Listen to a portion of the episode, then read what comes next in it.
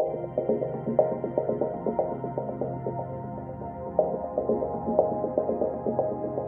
La disparition d'enfants dans des tragédies, des accidents, des meurtres, de la maladie aussi, fait toujours jaillir de nombreuses questions.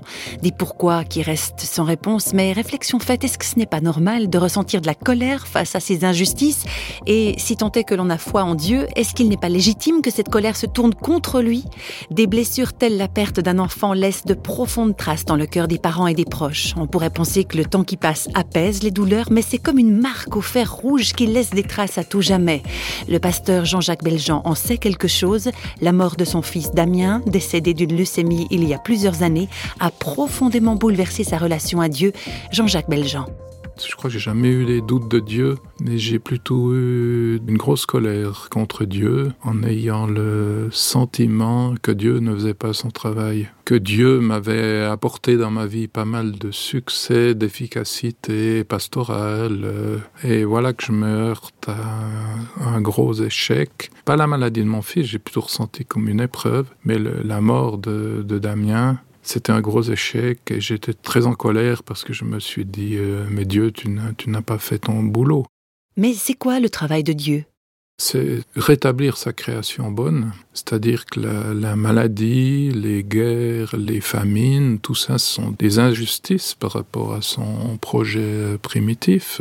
En fait, je suis peut-être un gros orgueilleux, mais je le sommais de faire son travail, de, de rétablir sa création euh, comme elle doit être et de guérir Damien. Mais c'était pas que de guérir Damien, parce que toute mon action, toute ma vie a été orientée pour essayer de, de rétablir justement cette création c'est-à-dire l'entente entre les gens, un sens donné à une vie. Euh, et j'avais l'impression que par la mort de Damien, euh, ce que j'avais vécu comme des démentis tout au long de, ma vie, quand il y avait une injustice ou une guerre, tout d'un coup c'était moi qui le vivais euh, très très fortement.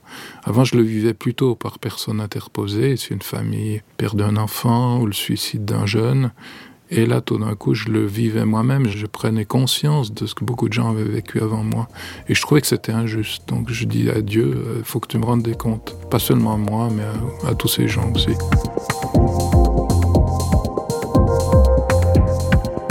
Et la relation avec Dieu, ça se passe comment aujourd'hui? Alors d'une certaine manière, ça m'a rapproché parce que ça m'a enlevé euh, tout élément de peur à l'égard de Dieu. Je peux vraiment entrer en, en débat avec lui par la mort de Damien, j'ai vécu le pire, parce que ma mort me pose pas vraiment des problèmes fondamentaux. Mais la mort d'un jeune homme de 17 ans et de beaucoup d'autres, euh, ça, ça me pose vraiment des problèmes. Alors, à partir de ce moment-là, peut-être ma, foi est plus, plus pure à l'égard de Dieu.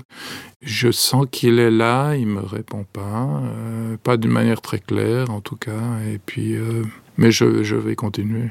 Je ne vais pas laisser tomber Dieu, d'une part parce que je ne le peux pas, c'est fondamental en moi, et d'autre part, je trouve que si le monde est sans Dieu, c'est encore pire. C'est peut-être la dernière barrière au mal dans ce monde, parce que ça ne s'arrange pas actuellement, ni économiquement, ni au point de vue de la justice, ni au point de vue de l'environnement, et j'espère que Dieu est encore cette barrière pour l'avenir de l'homme.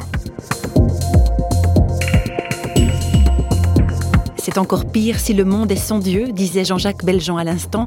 Le débat reste ouvert et si Dieu est Dieu, il est certainement capable d'entendre toutes les questions.